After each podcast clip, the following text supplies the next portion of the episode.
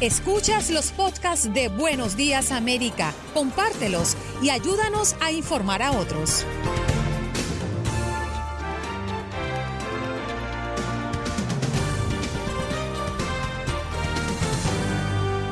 En Buenos Días América le preguntábamos a la audiencia con referencia a que Trump criticó a los jugadores de la NBA por el boicot, afirmando que la liga se ha convertido en una organización política. LeBron James explotó en las redes sociales y dijo que los cambios no ocurren con solo hablar y exige un cambio ahora. Le preguntábamos a la audiencia a quién le daba la razón. También las noticias desde Nueva York con Max Pérez Jiménez y con Jorge Hernández desde el sur de la Florida.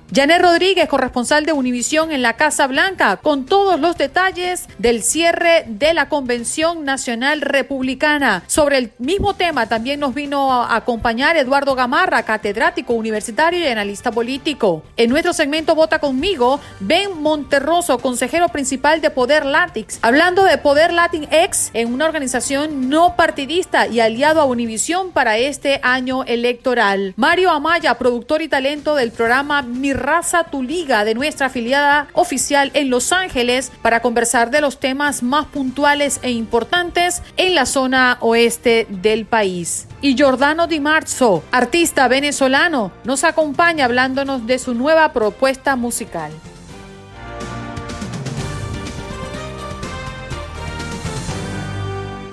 Hoy el tema del día, vamos de una vez a contarles qué tenemos hoy en la mesa para que usted debata con nosotros, para que usted exponga su punto de vista. Mientras el presidente Trump criticó a los jugadores de la NBA por el boicot, afirmando que la liga se ha convertido en una organización política, LeBron James explotó ayer en las redes sociales y dijo que los cambios no ocurren con solo hablar y exige un cambio ahora. ¿A quién le da usted la razón? ¿A Donald Trump o a LeBron James? 1-833-867-2346, nuestro punto de contacto, nuestra línea telefónica. Vámonos a revisar un poco lo que ha sido la cuarta jornada de la Convención Nacional Republicana, donde lo más eh, mediático fue, por supuesto, las declaraciones del presidente Donald Trump. Entre las cosas que dijo fue que el desastre que vendrá con Joe Biden, eh, pues sería un verdadero desastre, ¿no? Y el mensaje atemorizante que, que, trató de sembrar la convención republicana. Vamos a escuchar a Donald Trump primero, Mingo, parte de lo que fue su discurso. Aquí se los tenemos. En los últimos meses, nuestra nación y todo el planeta ha sido golpeado por un nuevo y poderoso enemigo invisible. Como aquellos grandes antes de nosotros, nosotros nos encaramos a este desafío. Estamos llevando terapias que salvan vidas. Vamos a producir una vacuna antes de que termine el año, o quizás aún con mayor antelación.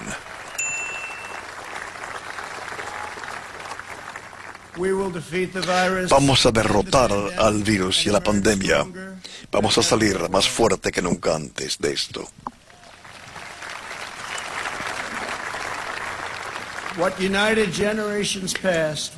Lo que unió a las generaciones de antaño era una confianza inconfundible del destino estadounidense y una fe irrompible en el pueblo estadounidense. Ellos sabían que nuestro país, bendito por Dios, que tiene un propósito especial y extraordinario en este mundo, es esa convicción que inspiró la formación de nuestra unión, nuestra expansión hacia el oeste de los Estados Unidos, el abolir la esclavitud, el aprobar los civiles y el derrotar al fascismo, la tiranía y el comunismo. Este espíritu estadounidense ha prevalecido sobre todos los desafíos y nos ha elevado a nosotros a la cumbre de los logros humanos. Y no obstante, todas nuestras grandezas como nación, todo lo que hemos logrado nosotros ahora está en peligro. Esta es la lección más importante en la historia de nuestro país.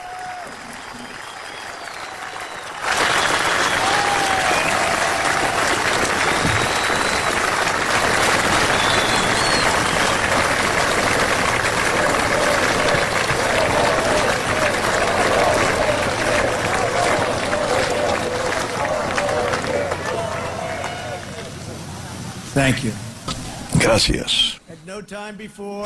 En ningún momento antes, eh, los votantes se han encarado a una selección más que dos partidos, dos visiones, dos filosofías o dos agendas. Eh.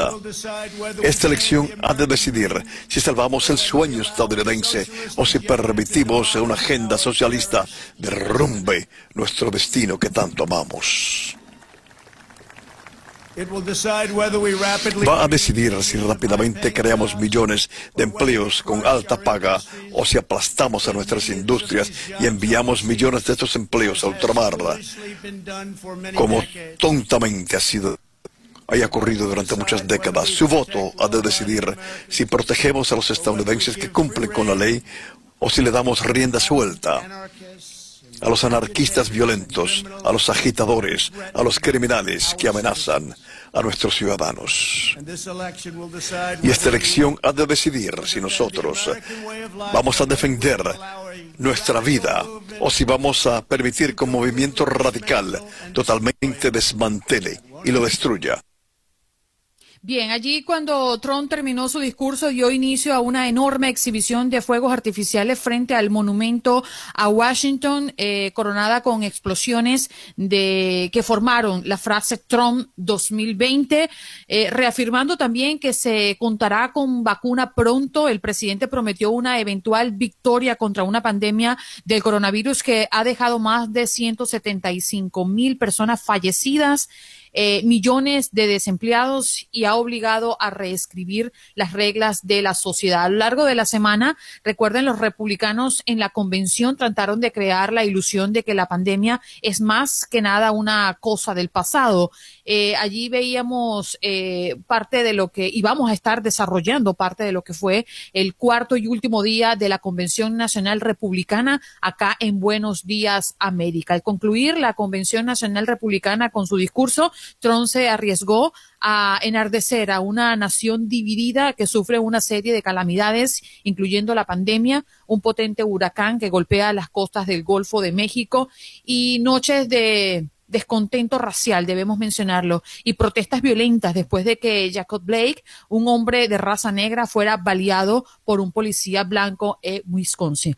Esto lo vamos a estar desarrollando durante todo el programa del día de hoy. Y a propósito de las declaraciones recientes de Donald Trump, lo que está ocurriendo en la NBA y lo que ocurre en las calles a propósito de las protestas eh, por eh, la violencia racial, hoy tenemos nuestro tema del día. Mientras Tom critica a los jugadores de la NBA por el boicot, afirmando que la liga se ha convertido en una organización política, LeBron James explotó en sus redes sociales y dijo que los cambios no ocurren con un solo, eh, con solo hablar y exige un cambio ahora. ¿A quién le da usted la razón? ¿A Donald Trump o a LeBron James en este caso? 1-833-867-2346. Tony, muy buenos días. Me encantaría escucharte. ¿Qué opinas? Hola Tony, ¿estás por aquí? Muy siempre yo hablo contigo sobre el deporte, lo hablamos hace dos o tres semanas porque nos emociona mucho, ¿verdad? Y nos pediste que te ayudáramos a cerrar con broche de oro. Por mi parte, así será. ¿Me oyes? Entonces, quiero decir que estoy muy alegre porque los Estados Unidos recibieron un mensaje. Eh, los Estados Unidos Deportiva, todo el deporte y todo el mundo lo recibió de parte de estos caballeros que tuvieron la audacia, la diplomacia, la inteligencia de no participar en estos partidos tan importantes. Debemos decir que son millonarios, gente inteligente que lo hacen. ¿Sabe por qué digo esto? Porque ninguno de ellos se doblegó, se dobló, ni siquiera a un puñado pequeño de arena para lanzarlo al aire. ¿Qué ejemplo? Así es Estados Unidos de Norteamérica. God bless America. Vale, un abrazo Tony, gracias por tu participación. Pablo, buenos días. Bueno, debo recordarles antes de ir con Pablo que mm, la NBA ayer eh, emitió un comunicado después de una reunión importantísima. Ayer no hubo partidos de NBA y se espera que se reanude entre hoy y mañana la actividad en la arena. Ya pues hicieron una votación y decidieron que hay que regresar a la competencia. Vamos a ver qué tienes que decirnos, Pablo. Buenos días. Sí, buenos días. Feliz fin de semana ante todo. Eh, mira, yo la verdad eh, lo que más temo es que continúen las mentiras, que continúe el ocultamiento de información digna. Hasta ahora el CDC respetaba hasta con el doctor Fauci las informaciones que daban. Ahora ya no creo en el CDC porque está manipulado, amañado y ocultando información como siempre. Y lo que más temen lo que más temen es que llegue el Partido, el Partido Demócrata y Joe Biden, que después de 40 años ha demostrado que es una persona carta cabal y serio, y lo demostró ocho años con la vicepresidencia con eh, Obama, que temen que lleguen ellos quieren meternos temor y yo no trabajo con el miedo, yo no tengo miedo. Así que a mí no me lavan el cerebro que conozco gente habladora y lengua larga en Sudamérica, que ya estoy harto, por eso me vine a este país por no escuchar tanta gente mentirosa y con puro bla, bla, bla, no se soluciona nada. Bien, Pablito, muchísimas gracias por comunicarte y ser siempre uno de los primeros en darse cita con Buenos Días América. Al regreso, más de su llamada. Voy contigo más adelante, Jairo y José. Y usted también puede comunicarse.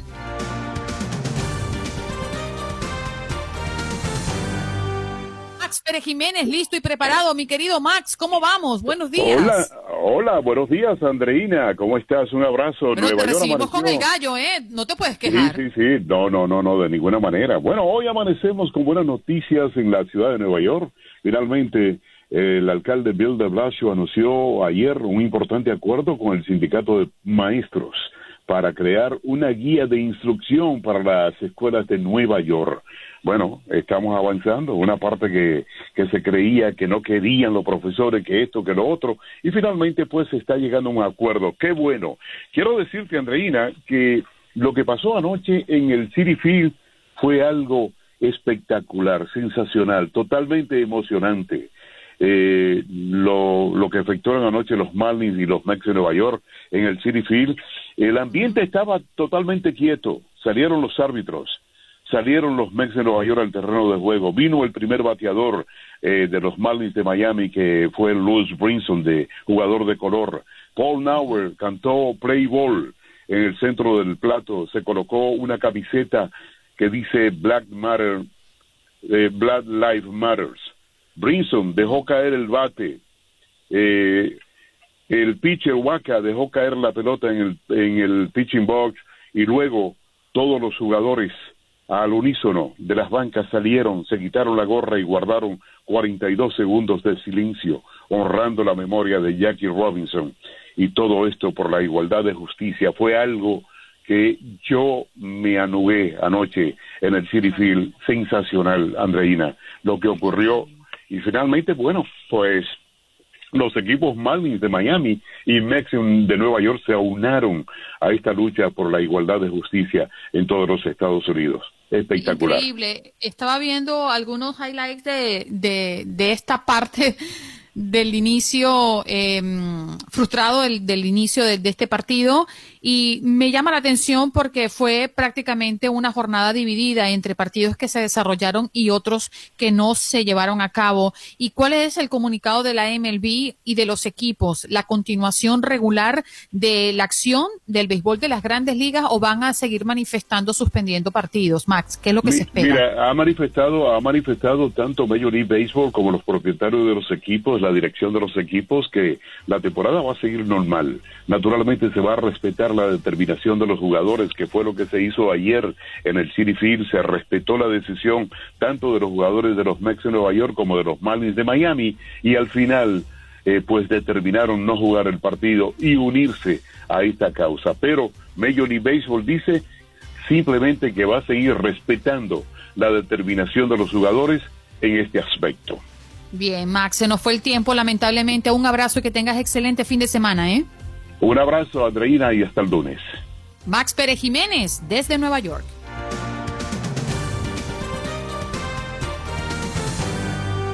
Albert, ¿cómo estás? Eh, espero que te encuentres bien. Sí, sí, sí, aquí ya de viernes ya. ¿Qué debemos mencionar de Laura, Albert? Pues Laura ya, ya se ha degradado, ya es una depresión tropical, ya el Centro Nacional de Huracanes dejará de, de seguirla eh, y lo que sí que veremos en las próximas horas es como Laura, eh, que ya se ha degradado, se combina con un frente frío y durante el fin de semana tendremos lluvia y tormentas en el noreste, en el área triestatal, en Washington, en Filadelfia, en el Valle de Ohio. Bueno, primero en el Valle de Ohio y luego en el área triestatal va a ser un fin de semana tormentoso. Así que tocará monitorear, en este caso, las tormentas que de alguna manera estarán asociadas a lo que queda de Laura. ¿Y alguna tormenta en específico que nos preocupe en los próximos días, Albert? muy buena pregunta esa, muy buena pregunta.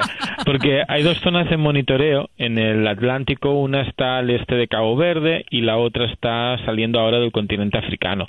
La que está más cerca, la que está en el, en el Atlántico, eh, ya camino de las Antillas, esta tiene un 30% de desarrollo de aquí a cinco días, cuando se meta al Caribe. Eso significa hoy estamos a viernes, sábado, domingo, lunes, martes, miércoles. Quizás el martes, miércoles de la semana que viene ese sistema se puede desarrollar eh, o se queda como onda tropical o se desarrolla en la zona del Caribe. De momento la probabilidad es bastante baja, 30%, pero no le quitaremos el ojo. Y la otra ocurre exactamente lo mismo, un 30% en cinco días, cuando llegue donde está esta primera, ¿no? Así que estamos allí, es, 10 de septiembre, pico de la temporada, eh, es normal que vayamos viendo este repunte, este repunte de la actividad, porque de hecho es cuando cuanta más energía hay en el océano y más sistemas se, se pueden producir. Oye, Albert, estaba revisando un reporte eh, que se desprendió de un estudio eh, hecho donde afirma que encontró que el 74% de las ciudades de Estados Unidos están experimentando episodios más largos de calor extremo en comparación con hace 50 años. ¿Qué tan cierto y qué tan cercano está esto? Sí, el calentamiento global es una realidad, ¿no? Y, y eso es una de las cosas que que seguiremos viendo en, los próximos años, como las temporadas eh, ciclónicas, por ejemplo, son más activas. Eh, lo más seguro que veremos más sistemas cada año y temporadas activas como estas serán más cada vez más comunes. Y luego otra cosa, eh, no lo que podrá ocurrir es que los sistemas tropicales sean todavía más activos. Imagínate, más actividad y más activos. Y eso es una combinación que puede ser realmente catastrófica.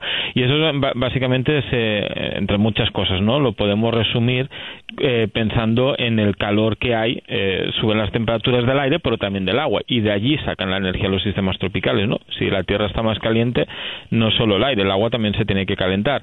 Y, eso puede ser que en los próximos años eh, situaciones como las que estamos viendo este sean más y más habituales por eso me quedo en la otra costa, en la oeste, ¿no? Específicamente, el calor, ¿cómo va a estar en los próximos días? Eh, mira, hablando de cambio climático, en la costa oeste lo que pasará es que episodios eh, eh, como lo de los incendios puedan ser cada vez más habituales, ¿no? épocas con menos lluvia y más temperaturas más altas, eso podrá provocar más incendios.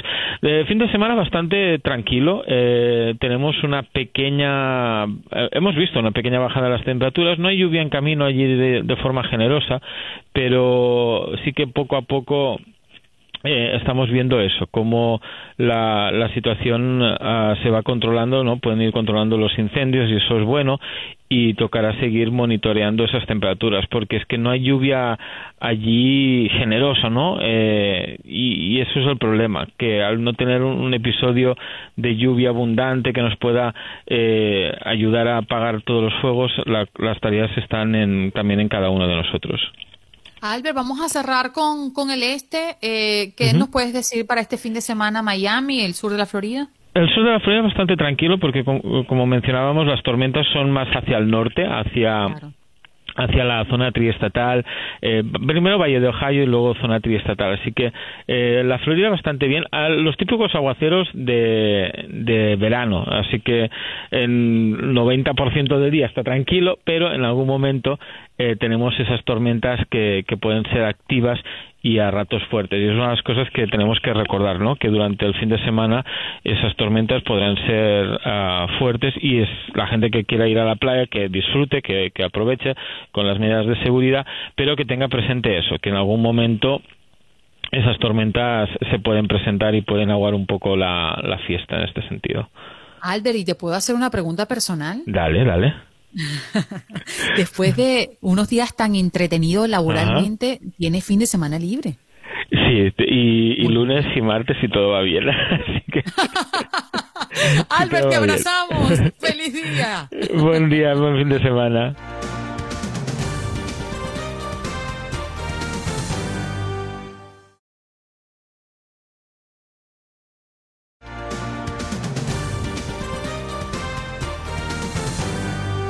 Vamos al sur de la Florida. En Miami está Jorge Hernández, periodista de Univisión 23 Miami. ¿Cómo estás, Jorge? Good morning.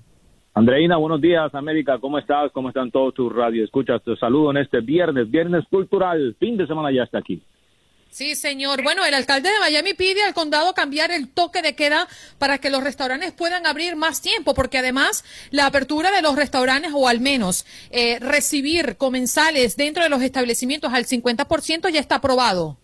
Así es, esto empieza este lunes 31 de agosto. Muchos dueños de negocios felices con esta decisión. Obviamente a ellos les gustaría que sus restaurantes abrieran en comedores interiores en un 100%, pero por ahora se tendrán que conformar con el 50%. Como dijiste, el alcalde de Miami, Francis Suárez, le pidió este jueves a su colega, el alcalde del condado de Miami, de Carlos Jiménez, que por favor cambie las horas del toque de queda para ayudar a estos dueños de restaurantes. como sabes, es la segunda tanda de cierre por el coronavirus, porque ya habíamos vuelto a la normalidad, pero debido a los altos casos de coronavirus se volvieron a cerrar. Y ahora debido a que la tasa de, de positivismo en, la, el coronavirus ha bajado en las últimas dos semanas, en menos del 10% se ha tomado esta decisión. El alcalde Jiménez indicó que si después del fin de semana del Día del Trabajo, Labor Day, continúa bajando esta tasa de positividad de COVID-19, va a revisar nuevamente el horario del toque de queda para que inicie a las 11 de la noche. Sería otra doble buena noticia para los dueños de negocios que están en una situación muy difícil en estos momentos.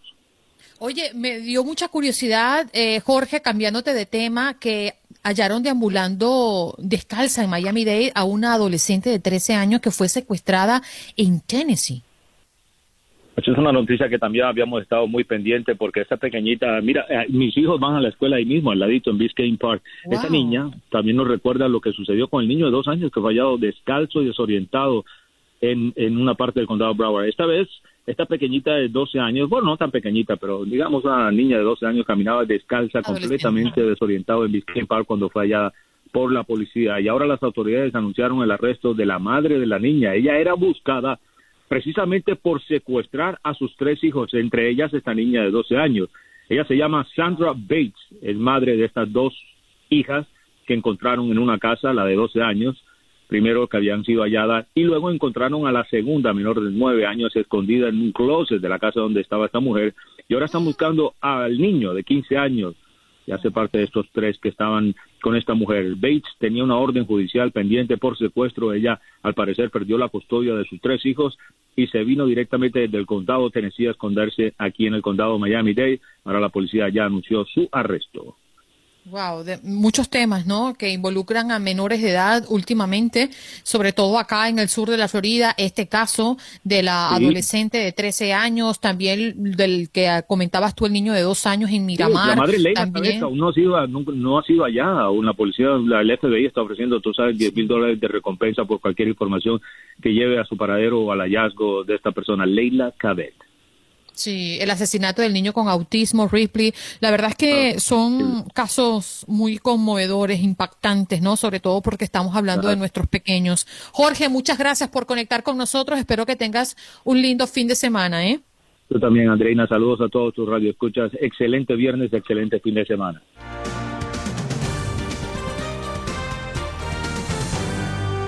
Bien.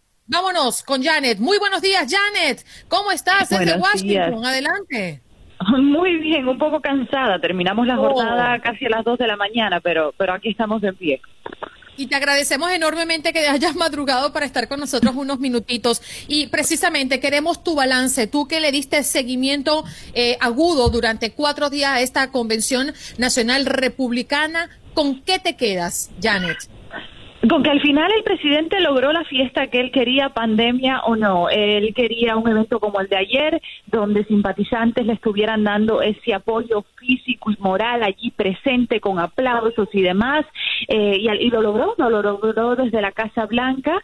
Y lo que vimos del discurso, yo que sigo mucho los discursos del presidente y lo escucho casi que a diario, fue un discurso muy similar a los que ha dado en campaña en las últimas semanas. No vi nada muy muy diferentes, aparte de los ataques a Joe Biden, que no, no son nada nuevo, lo ha hecho ya una y otra vez, pero, pero lo que sí vimos es esa, eh, esa adulación al presidente, y eso es lo que él quería y lo logró anoche en la Casa Blanca.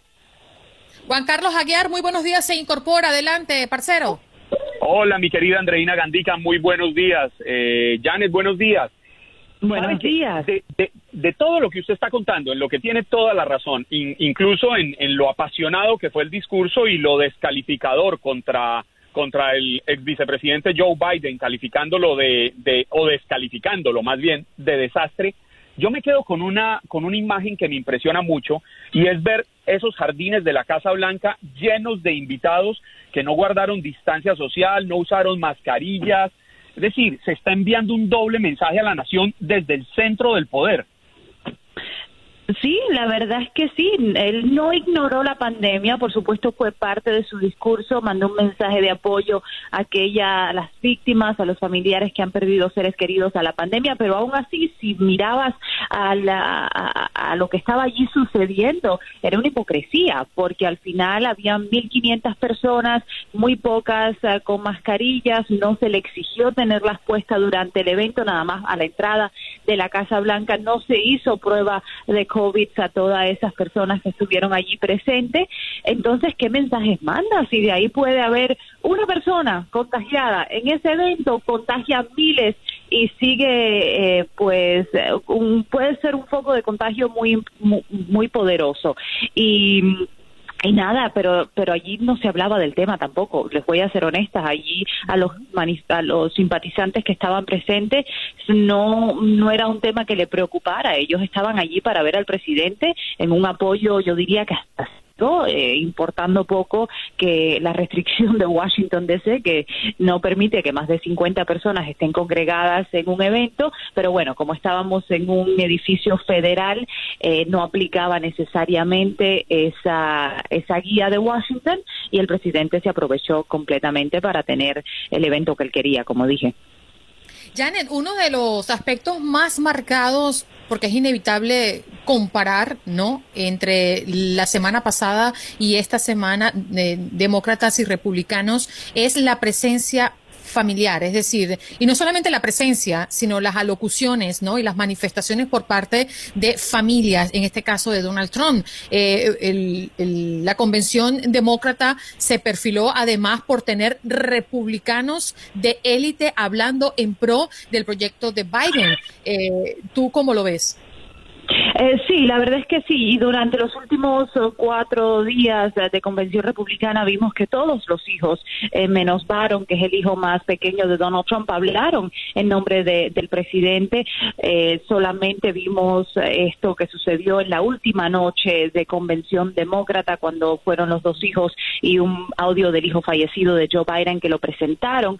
Pero, pero sí, pero mira, en esta convención republicana también vimos muchos demócratas, a lo mejor no de tan alto rango, pero sí vimos demócratas en apoyo al um, al presidente Trump. De hecho, ayer se, se puso un video de demócratas latinos, afroamericanos, gente del pueblo, que han dicho que ellos han cambiado de partido o de parecer y van a votar por el presidente Donald Trump. Y yo también estuve entrevistando a algunas de estas personas durante esta semana. Así que también hay ese apoyo para, para el presidente de personas que no pueden apoyar a Joe Biden por una situación u otra, o simplemente sí piensan que el presidente Trump ha hecho una muy buena labor en estos cuatro años. Así que él también jugó eh, a esa plataforma durante, durante estos cuatro días y sobre todo ayer. Lo vimos mucho ayer, muchos demócratas eh, durante la noche hablar a favor del presidente.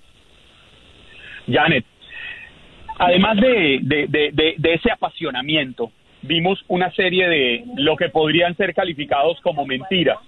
Y es que habló de que Biden le va a quitar fondos a la policía, habló de un aumento desmedido de los impuestos a todos los estadounidenses y lo cierto es que Biden ha hablado de aumento a quienes ganan más de 400 mil dólares al año, habló de que iba a, querer eliminar la, segunda enmienda y Biden lo que ha dicho es ha, hecho un planteamiento de hacer algunas restricciones al, al, al, manejo y al porte y a la venta de armas en Estados Unidos, pero, pero trata como de vender en Biden al diablo. ¿Usted cree que esta estrategia le va a funcionar al presidente Donald Trump para ganar adeptos entre esta masa de votantes que no se han definido? Finalmente, entre los de él, pues estamos claros que van a votar por él. Mira, la verdad que, que, es la única estrategia que tiene de pintar esto como la izquierda radical y como una izquierda que va a destruir al país completamente. Si va a funcionar o no, pues eso ya lo veremos el próximo 3 de, noviembre. Yo he entrevistado a estos republicanos indecisos, como tú dices, que no se convencieron de lo que escucharon los últimos cuatro días. Y por otra parte está la derecha, la izquierda que dice, bueno, nosotros no aceptamos a Joe Biden como un izquierdista radical, aún lo criticamos por ser demasiado moderado. Y, también hay que corregir muchas de las cosas que dijo el presidente de su propio éxitos eh, de política doméstica y exterior. Dijo, por ejemplo, que se habían construido 300 millas de nuevo muro, cuando en realidad son muy, muy pocas millas de nuevo muro y nada más 200 y tantas de muro existente que se ha reemplazado. Dijo que somos el país en, eh, que más eh, pruebas ha hecho por coronavirus por persona. Eso no es verdad. Ya sabemos que otros países del mundo sobrepasan a Estados Unidos, que tenemos el número de muertes más bajos, también es mentira. Entonces, de su propio, eh, de su propio récord, no dijo todas las verdades, a pesar y aparte del récord de Joe Biden, que como ya bien lo dices, eh, pues habría que corregirle muchas de las cosas. Pero, pero eso es lo que vamos a escuchar de aquí a los próximos 60 días, es tratar de, de, de pintar a Joe Biden, como bien lo dices, como el diablo, como el caballo de Troya del socialismo, como dijo el presidente Joe Biden ayer. Y hay muchos que sí, hay muchos que sí se lo creen y otros que todavía cuestionan eh, que esto le vaya a funcionar de aquí a noviembre. Janet, más allá de, del ambiente que se genera en torno al cierre de una convención de esta magnitud, eh, ¿qué, opinión había alrededor o, se sentía realmente el ambiente aislado a lo que estaba pasando fuera de ese lugar, hablando de las manifestaciones de calle, hablando del boicot de la NBA, que además Trump se pronunció eh, a propósito de las palabras de LeBron James. Es decir, eh, todos estaban como inmiscuidos en, en el tema de la convención o habían aires de preocupación por lo que estaba ocurriendo de manera simultánea fuera de esas puertas? No, mira, yo como lo sentí es que estábamos viviendo en una realidad alterna en ese momento. Estábamos en un evento del que hacía mucho tiempo no éramos partícipes, tanto la prensa como los que estaban allí presentes. Yo no he viajado, no he visto, no he ido a uno de estos eh, mitines del presidente que ha dado en la última semana. Entonces, para mí fue un shock ver tanta gente, tanta gente junta y, tanta eh, euforia por el presidente. Y, y la verdad, a pesar de todo lo que estaba sucediendo, del huracán Laura, del COVID, de las protestas, afuera de la Casa Blanca.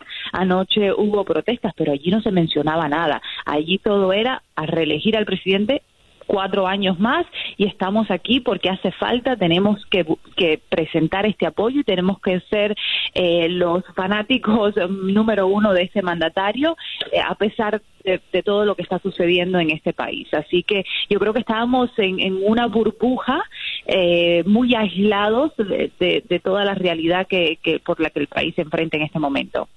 Bien, Janet, muchísimas gracias por conectar con nosotros ¿eh? y sobre todo por pararte tempranito después de una jornada tan larga. A ustedes, un abrazo.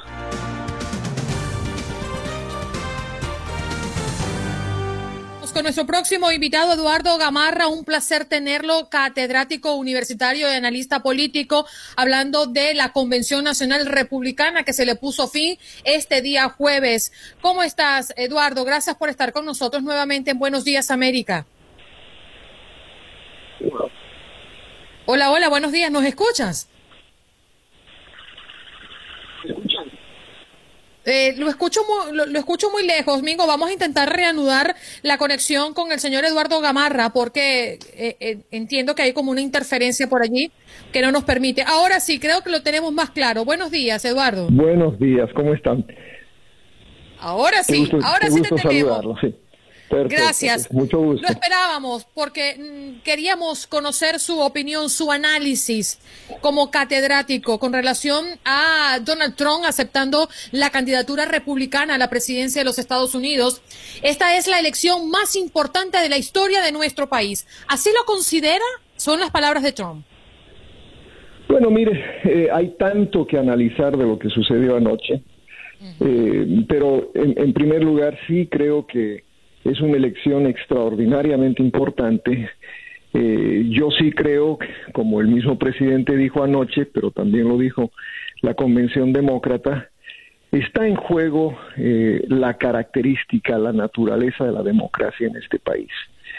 Eh, y, no es una, una selección entre socialismo, comunismo y, democracia, sino más bien creo que es una, una elección entre una, una nueva forma de hacer política eh, con un autoritarismo centrado en una persona, en un culto a la personalidad, eh, y una, un intento de regresar a una normalidad eh, política donde hay una, una visión, digamos, un poco más plural de las, de las cosas y donde la lógica de la política es, está centrada en las instituciones y no en los individuos.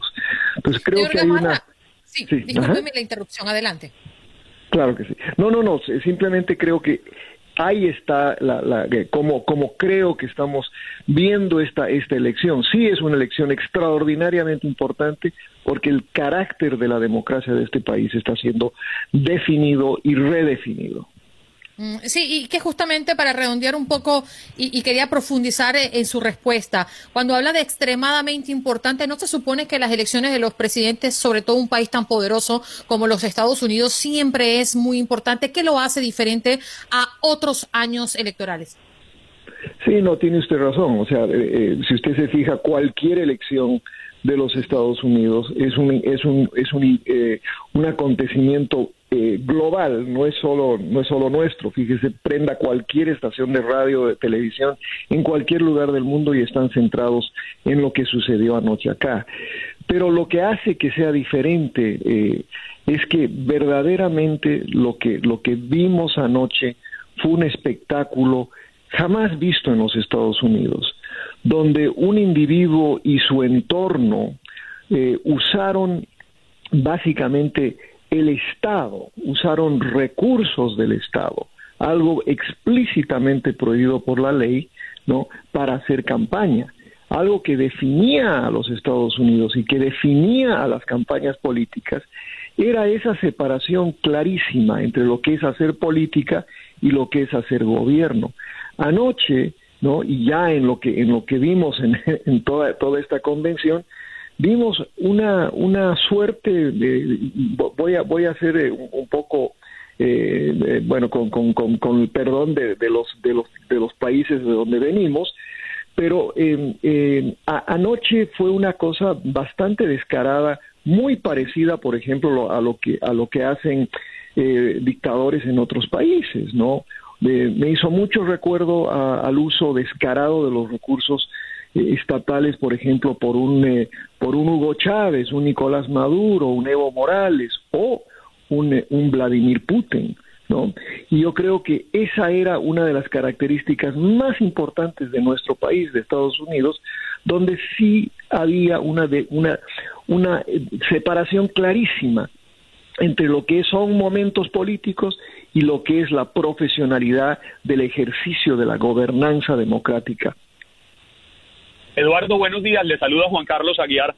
Sabe que esto, esto lo he hablado, lo, he hablado con varias personas a lo largo de esta semana eh, sobre este tema puntual del presidente Donald Trump y me llama la atención porque usted lo trae a colación comparando eh, el uso de los recursos estatales. Pero yo iría un poco más lejos.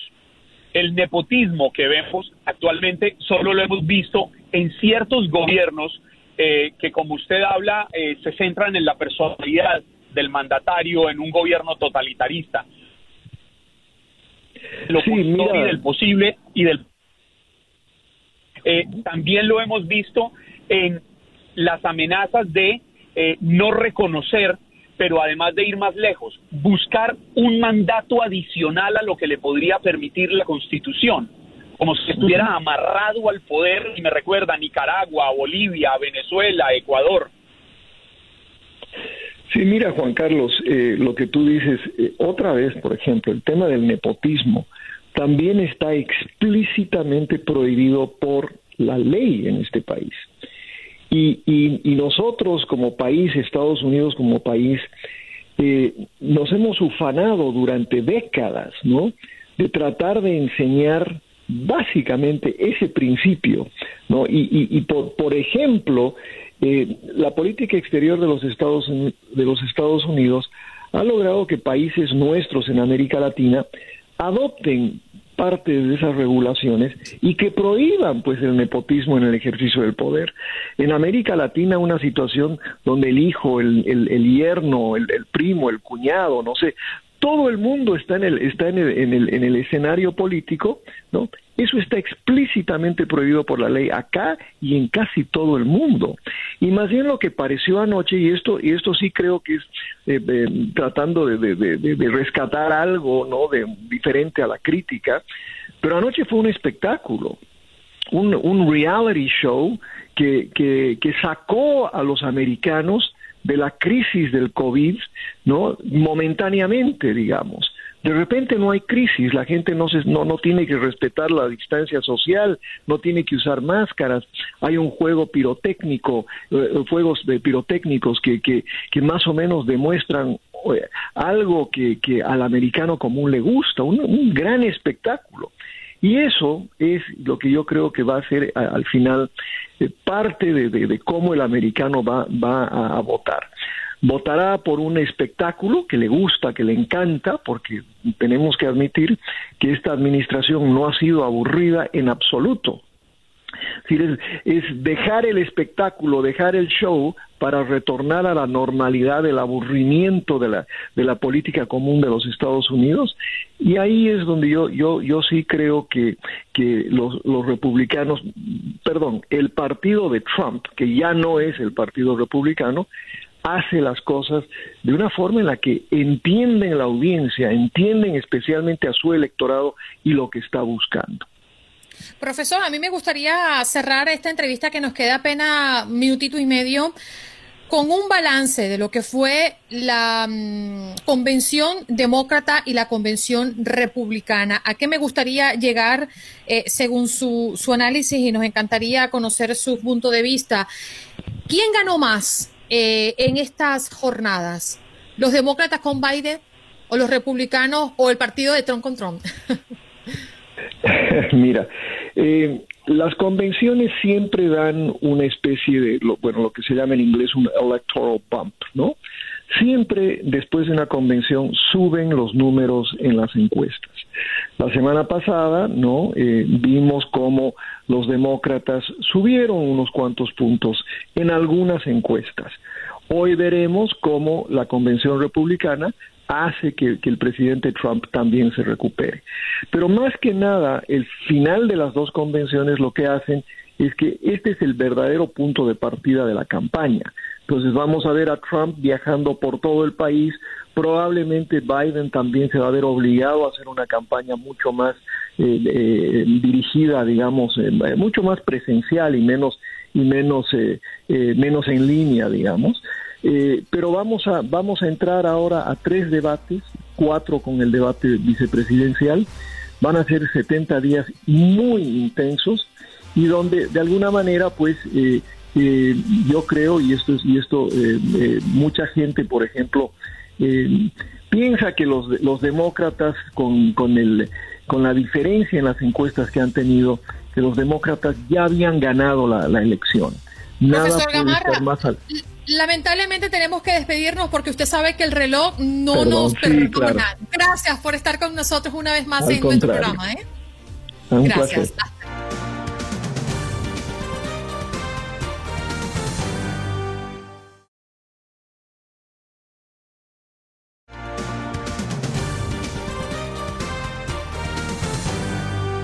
A continuación, nuestro segmento Vota conmigo. Ben Monteroso, consejero principal Poder Latin, está con nosotros. Muy buenos días, señor Monterroso o Monteroso. Buenos días. muy buenos días, Monterroso.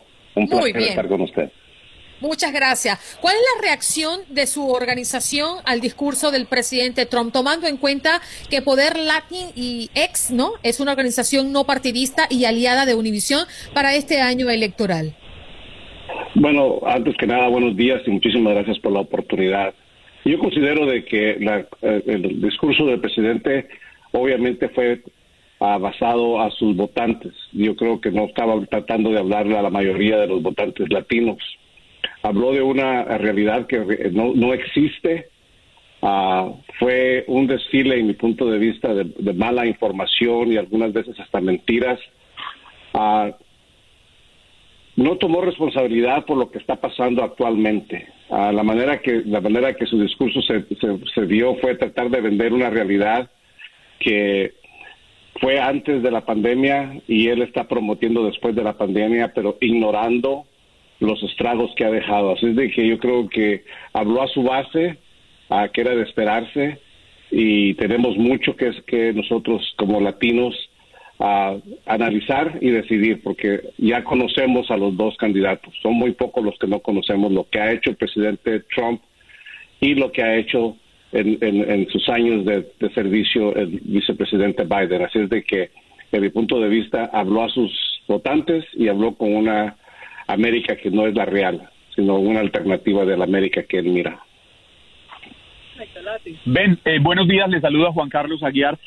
Ah, yo quisiera preguntarle, a mí me da la impresión de que esta campaña la han centrado mucho en el miedo, eh, tanto desde el Partido Demócrata como desde el Partido Republicano. ¿Usted cree que ese miedo está calando en el electorado hispano? Yo considero que malas informaciones, y tiene, razón, Estas ha sido una, han sido campañas de, malinformar en muchos casos y, de meter miedo y que, eh, que uno está mejor que el otro, que otro está peor que el otro. Yo creo que está teniendo impacto en nuestra comunidad y ahí que esta, esta clase de, oportunidades para tratar de aclarar que lo que está en juego no es el miedo, lo que está en juego es el futuro de nuestra comunidad y que tenemos que participar. Porque si, si el miedo no nos hace participar, nosotros vamos a ser parte del problema y no parte de la solución.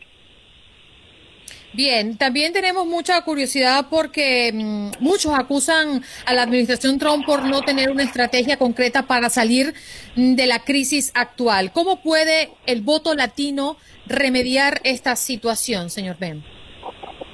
Yo creo que específicamente en ese tema nosotros como latinos hemos sido los que hemos sido más afectados con esto.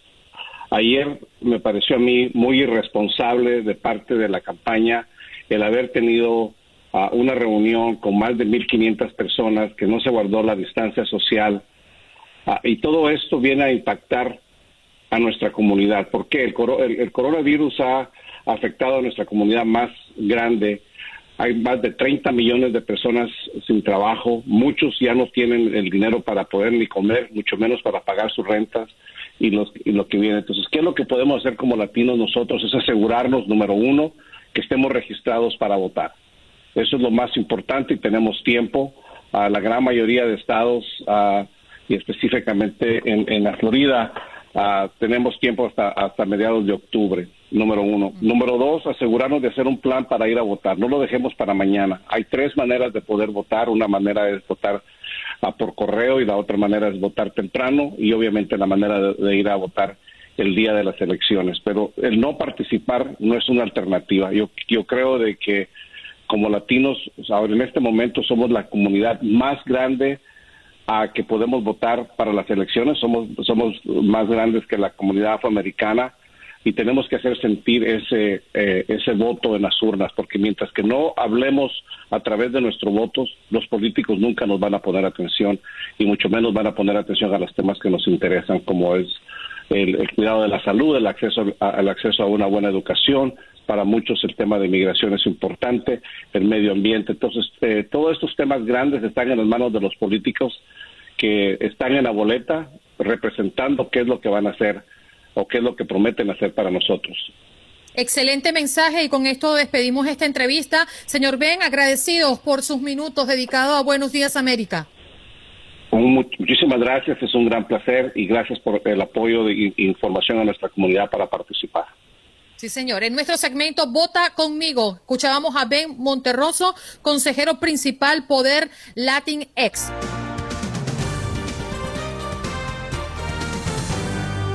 Vámonos de inmediato con nuestro próximo invitado y tiene que ver con lo que está pasando puntualmente en la otra costa, en Los Ángeles. Ahí ya tenemos también a través de nuestro Facebook Live a Mario Amaya, productor y talento del programa Mi Raza, Tu Liga, de nuestra afiliada oficial en Los Ángeles. Mario, muy buenos días. Gracias por estar con nosotros. Te estrenamos. Sí, ¿cómo están? Muy buenos días. Es un verdadero placer saludarles tempranito aquí por la mañana y ustedes ya están pues ya más avanzaditos en el día por allá en el este, ¿no? Sí, señor. Bueno, definitivamente eh, han pasado muchas cosas. Queremos que nos pongas al día cómo están los incendios, qué está ocurriendo con el calor que no cesa en California en general. Eh, explícanos un poquito cuál es la novedad. Claro que sí. Bueno, los incendios ya prácticamente están ah, controlados, ya no representan gran peligro el día de hoy para todos los ah, ciudadanos aquí del sur de California. Y pues ya eh, prácticamente ya ese tema ya es, ya es tema de que ya prácticamente va saliendo, ¿no? Lo que es en el, allá en el lado norte de California es en donde tenemos los mayores problemas, más de 200 incendios en el estado de California. Ya no somos el estado dorado, sino el estado prácticamente quemado, como se le está diciendo aquí popularmente aquí en el sur de California, porque sí, 200 incendios, los 11 mil rayos que cayeron en el norte de California provocaron eso. Ya también se arrestó a una persona, un indigente que provocó uno de los incendios aquí en el sur de California. Pero ya todo eso ya está controlado, muchachos, gracias a Dios. Las temperaturas también están descendiendo. Y bueno, y hay otras noticias también importantes. Por ejemplo, estaba leyendo lo, sobre lo de Amazon, que ya pone su primera tienda, la va a tener aquí en Los Ángeles, en el condado de Los Ángeles, en Woodland Hills que va a tener un carrito, pues inteligente, el carrito del supermercado, te va a llevar por los pasillos, en donde te va a decir en dónde están los artículos que tú quieres comprar, y ahí mismo, en el mismo carrito, tú lo vas a poder pagar.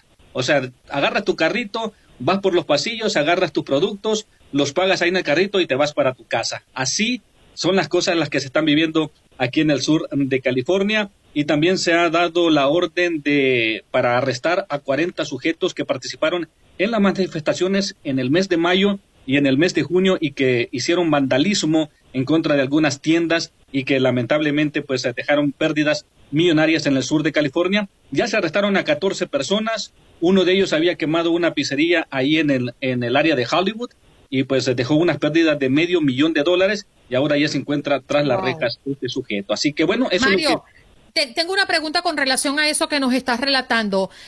La excusa o el motivo aparente porque fueron a las calles, aunque el vandalismo no se justifica, pero ¿qué dicen? ¿Por qué?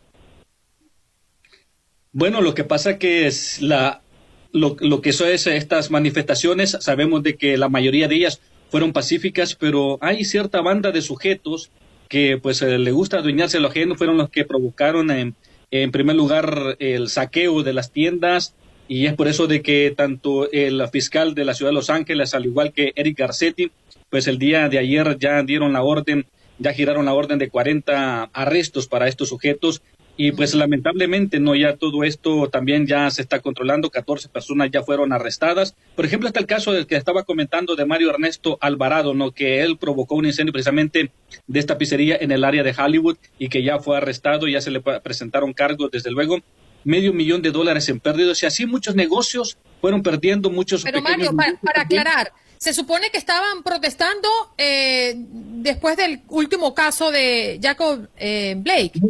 Esto, esto es de los casos que se estaban, de la protesta, que las primeras protestas que se dieron en mayo y en junio sobre el caso de la, del fallecimiento, de la muerte de George Floyd. Precisamente eso se dieron eh, en esas manifestaciones y pues ya sabemos de que hay gente buena, hay gente mala que siempre van a andar en este tipo de manifestaciones. Sí, que se aprovechan de la situación, lamentablemente. Juan Carlos, ¿tienes alguna Oiga, Mario. sí, Andreina, Mario. El tema del coronavirus es la misma polémica en todo el país. No, no, no te alcanza a escuchar. Ahí, ahí, ahí, me, ahí me oye, ahí me oye Mario. ¿Lo escuchas, Mario? No, no lo alcanzo a escuchar, pero tú me puedes decir, me puedes hacer la pregunta y con todo sí, gusto. Sí, creo que, quería saber algo sobre el coronavirus, pero... Andreina, ¿cómo está la situación del coronavirus? Porque ya regresan los niños a clases, los adolescentes a las escuelas, a, los coles. Bueno, acerca de, lo que es del coronavirus, pues aquí también este, el estado de California, el gobernador Gavin Newsom también ha puesto reglas inclusive, ¿no? Por ejemplo, aquí se han dado Últimamente se ha dado lo que son las fiestas por parte de los influencers que han rentado mansiones aquí en, áreas exclusivas del sur de California.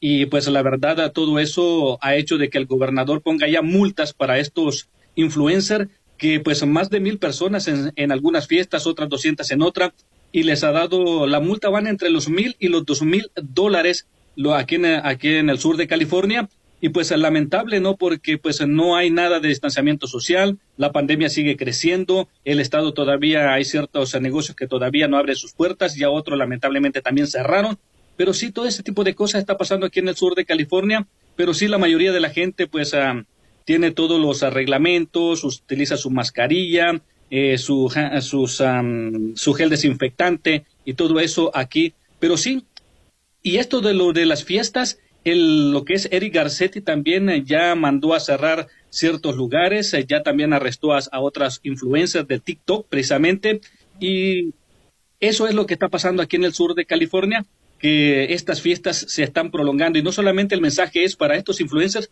sino para todo el mundo en general. Si la policía llega a una casa en donde hay más de 12 personas reunidas, van a ser multadas y si no acatan las órdenes van a ser arrestados. Y entendemos, Mario, que también están buscando personas mayores de 60 años en Los Ángeles para iniciar pruebas de vacuna contra el coronavirus. Así es, aquí se está haciendo y ahora inclusive está saliendo una prueba de que te va a la puedes comprar en, el, en lo que son las farmacias, te va a costar ¿Ah, 5 dólares. Y ¿Cuánto, ¿Cuánto va a costar? Sí, Es una tarjetita en donde tú vas a tener el resultado prácticamente en 15 minutos. Ya esas ya se, están, se van a poner a la venta aquí en el sur de California. Bien. Oye, Mario, eh, te agradecemos primero el madrugonazo y segundo que te incorpores al club de Buenos Días América. Muchas gracias. Gracias a ustedes, la verdad, un placer.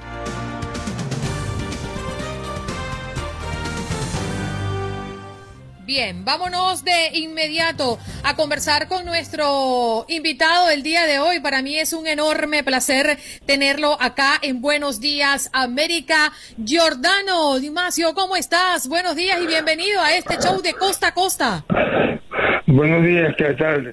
Hola Andrina, hola Juan bueno, vienes con buenas noticias, ¿no? En tiempo de pandemia creo que hablar de producción eh, a nivel musical es cuesta arriba, es complicado. Aún así, hoy tenemos de ti noticias estupendas y es que ya estás presentando videoclip del tema ¿Para qué llorar? Cuéntanos. Sí, es correcto. Es, el tercer, es el tercer tema, es el tema sencillo del se extrae del álbum después de todo y sí fue grabado en, en, febrero, en febrero, sí, en febrero. Y, bueno, y, todo está lo, por lo de la pandemia y, todo se, pues, se, se, pospuso, se había pospuesto un mes y iba a salir en, abril eh, todo el álbum. Y, y bueno, y y no ocurrió por, por, ya, ya sabemos, pues se, prefería esperar un poquito para entender un poco cómo era, cuál era la situación. Y bueno, y salimos en, mayo con el álbum y con y ahora estamos con el tercer sencillo que es este Para que llorar, que es esta canción que estamos oyendo.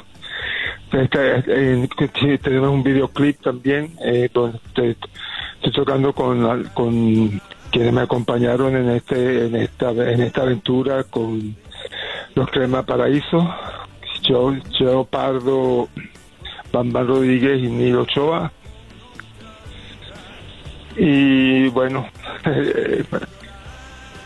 y estamos felices, Jordano, de tenerte y de escucharte y de verte vivo y, y, de verte con mucho más que entregarnos a nosotros. Adelante, Juan Carlos.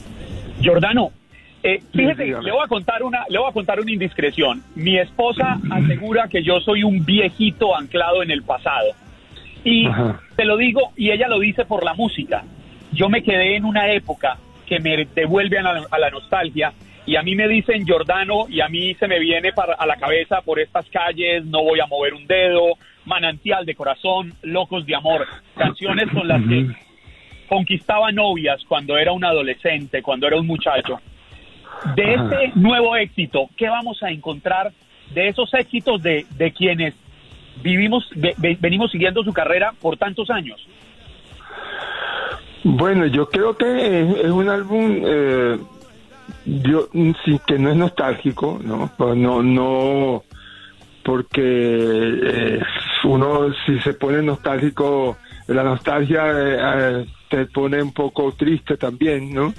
Y, y, este es un álbum que, que, representa, para mí un, un, un, un periodo muy importante, ¿no? Que han sido estos últimos cinco años. Y, y ha pasado muchas cosas eh, hasta extremas, como, como por ejemplo esta pandemia, ¿no? Que, que después de cinco años eh, me, me, pone, me vuelve a poner en cuarentena, porque yo estuve, yo estuve en cuarentena hace cinco años en en este mismo periodo, por, este, el trasplante de, médula. Y, y bueno, y, yo creo que si oyes todo el disco, tú te vas a encontrar con, con, elementos que te van a, traer también, este, no, no recuerdo, pero que en la actualidad te, van a permitir sentir cosas como las que sentías cuando eras adolescente. Porque, porque la música también creo que a todos, ¿no? Uno, eh, la influencia que ha tenido y que tiene la música en, justamente en esa época se puede, se hace sentir toda, toda la vida, ¿no? Y, eh, después de lo que has pasado, que con pinceladas nos has relatado en esta entrevista, ¿qué significa hoy por hoy la vida para ti? Sabiendo que tu vida pendió de un hilo y prácticamente, como tú lo decías y lo relatabas en una entrevista que recuerdo muy frescamente, tenías el tiempo contado. ¿Qué significa la vida hoy para Jordano? Todo esto que estoy haciendo. Eh, vivir aquí, aquí y ahora, eh, este, dar lo mejor que tengo, ¿no? Este, seguir, seguir adelante. Ahora estamos, ahora, no, ahora tuvimos un frenazo, ¿no? Con esto del, del, coronavirus, pero, pero no, no dejar de, de, tener una actitud, eh, pues, eh, pues no, no digo positiva, digo eh, asertiva, este, activa, um, porque esta, porque esta situación tiende a, a paralizarte, ¿no? Eh, entonces, como, como veníamos con un ritmo, veníamos de una gira por, Europa, justo cuando, cuando empezó la, la, pandemia, este, pero el, esto mismo de tener un álbum nuevo, bueno, hace que, que, que sentirte activo, sentirte que estás yendo hacia adelante, este, eh, que todavía queda, ¿no? que todavía quedan cosas por hacer y, y que las, hacerlas. ¿Como cuáles, Jordano? ¿Cuáles cosas te queda por hacer? Otros discos. muchos más, que sean muchos más, no. Jordano, que no sea solo uno. Más canciones, más este más sí, eh, eh, eso de, descubrir la vacuna. Eh, eso, eso. Y bueno, ya estamos planeando cuando pensamos que en algún momento del año que viene, o sea, aparentemente la vacuna ya, ya está casi lista, falta la que se pueda distribuir, que se pueda eh, que se pueden mandar a los sitios donde, donde, se necesite para todo, para todos los, que los que estamos y, y una vez que eso ocurra ya vamos ya, vamos a poder retomar reconstruir, porque también hay, hay muchas cosas que han sufrido por la economía y, eh, en, en esto, ¿no? Juan Carlos.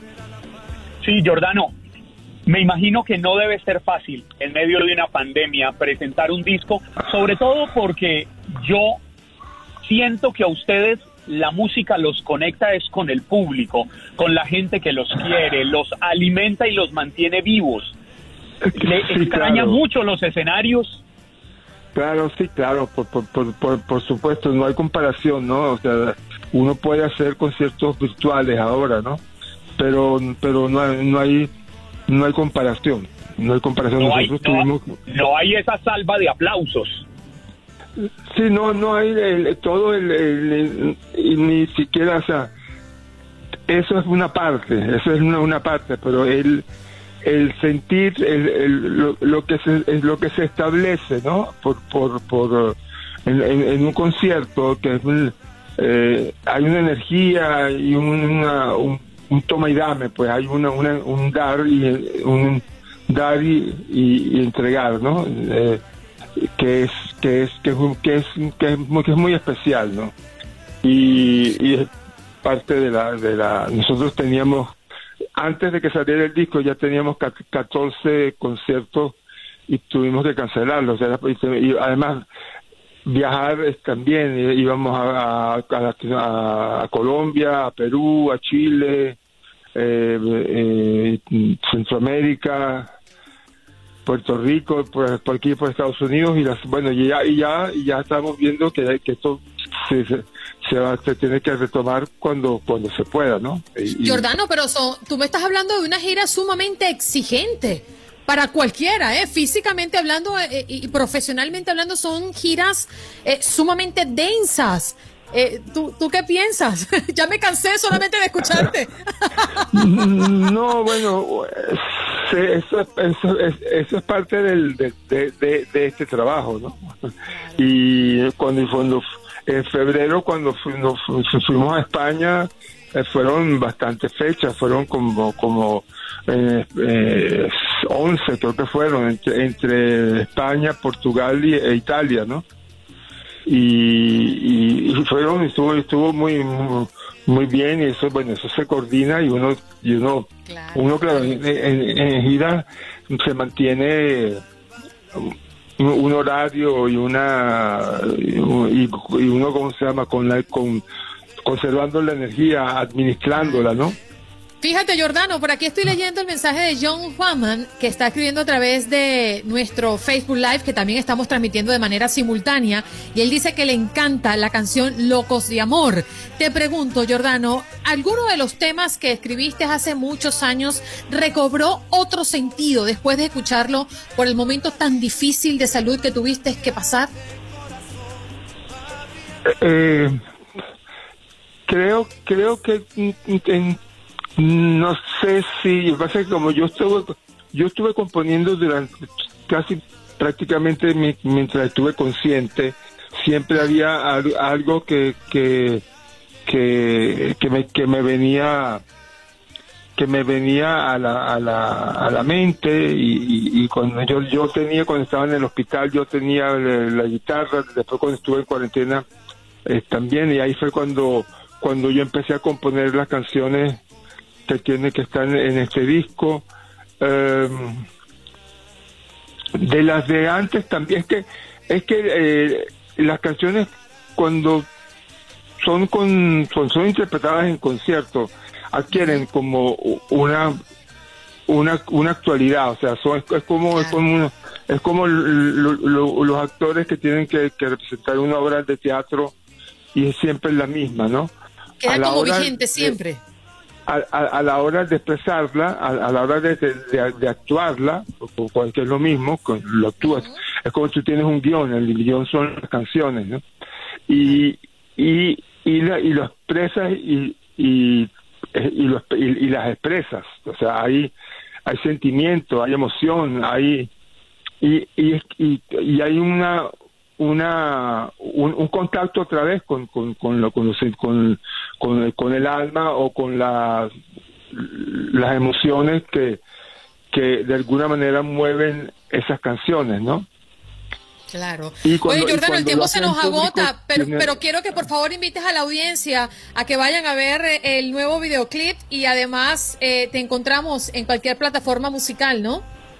Sí, sí, eh, tienen, o sea, pueden, usted puede, para encontrar referencias, están en mi, mi, página de Facebook, todas las redes sociales también eh, y el, el, videoclip lo pueden encontrar en mi página de Jordano de, de, de, YouTube, ¿no? Y Perfecto. Aquí lo estamos viendo, Jordano. te abrazamos, el reloj nos va a cortar la comunicación. Te queremos y te sentimos muy cerca, ¿eh? Gracias, gracias. Jordano Di Marzo con nosotros. Jordano, gracias por estar aquí.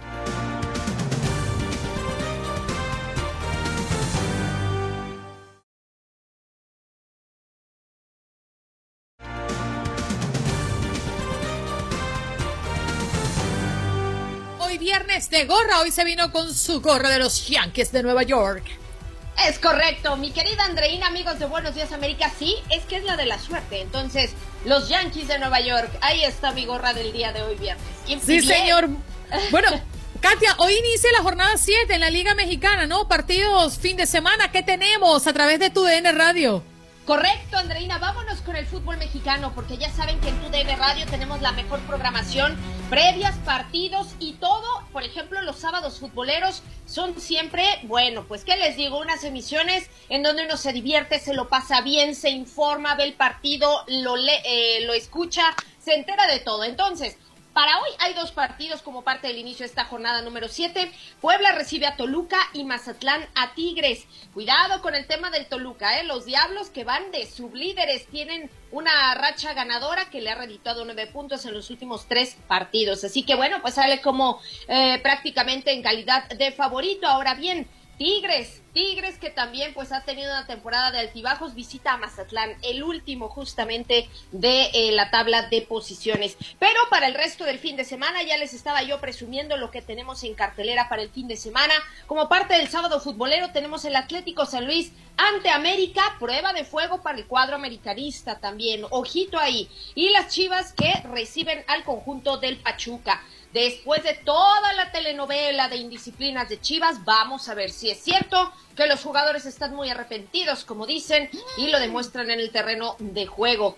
Cruz Azul ante Necaxa es otro de los partidos, eh, parte de lo que es el sábado futbolero, en donde lo tendremos aquí en tu DN Radio. Ya para el domingo, Pumas Cholos, Santos Querétaro, Monterrey Juárez y León ante Atlas. Así que esto es parte de lo que tenemos en la jornada número 7, Andreina.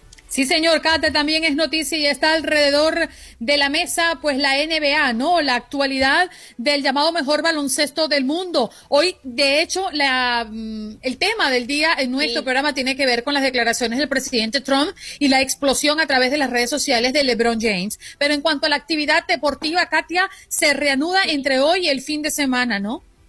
Sí, es correcto. Ya después de las reuniones que se mantenían, ayer lo platicábamos justamente en este espacio, Andreina, eh, bueno, pues se decidió, ¿no? Eh, frenar este boicot de algún modo para retomar las actividades.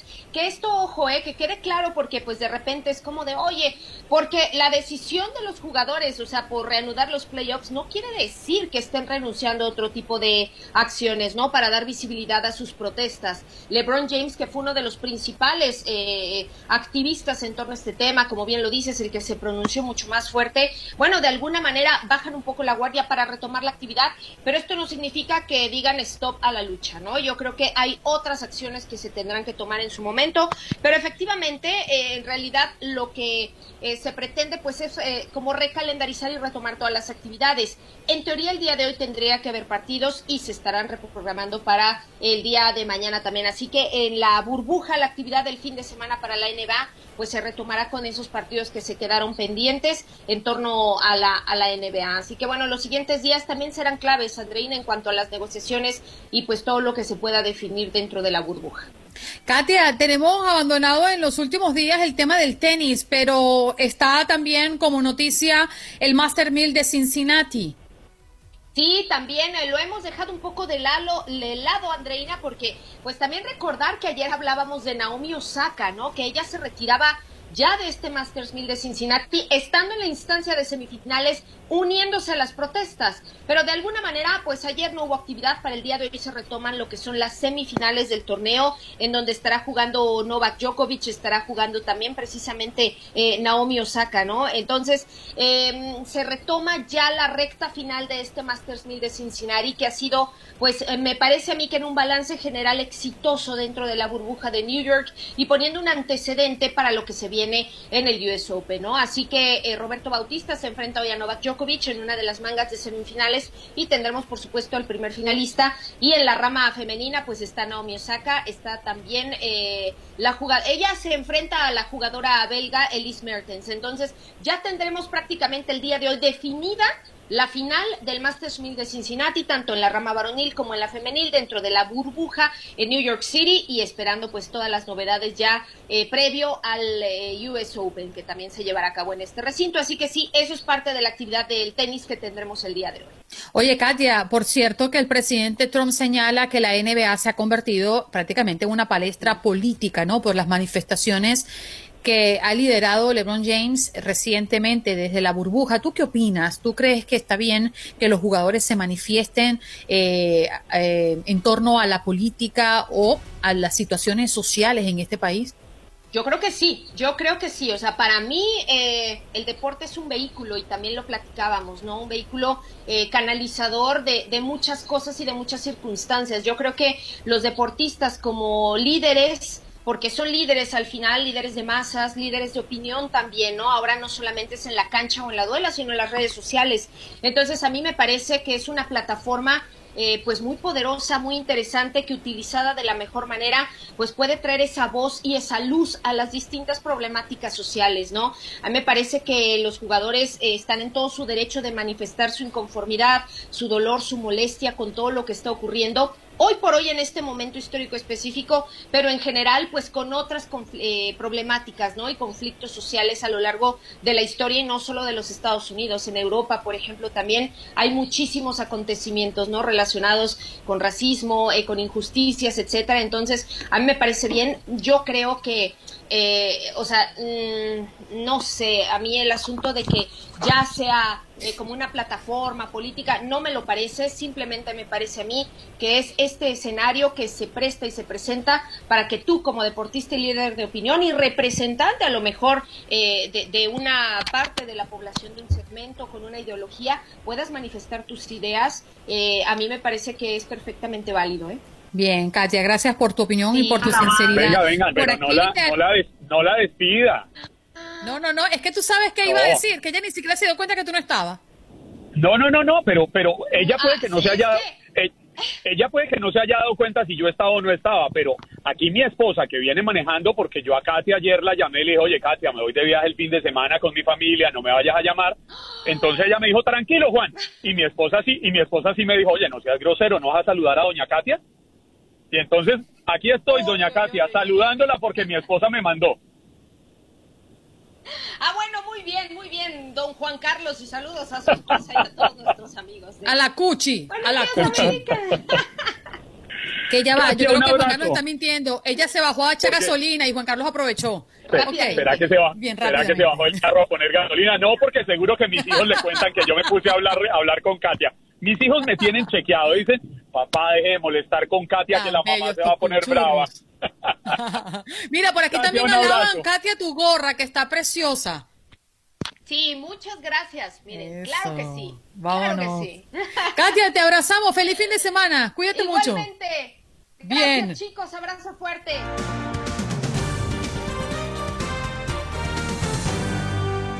Espero que hayas disfrutado de nuestro podcast y recuerda que puedes seguirnos en las redes sociales en Buenos Días AM. Esa es nuestra página en Facebook. Nos reencontramos en otro podcast.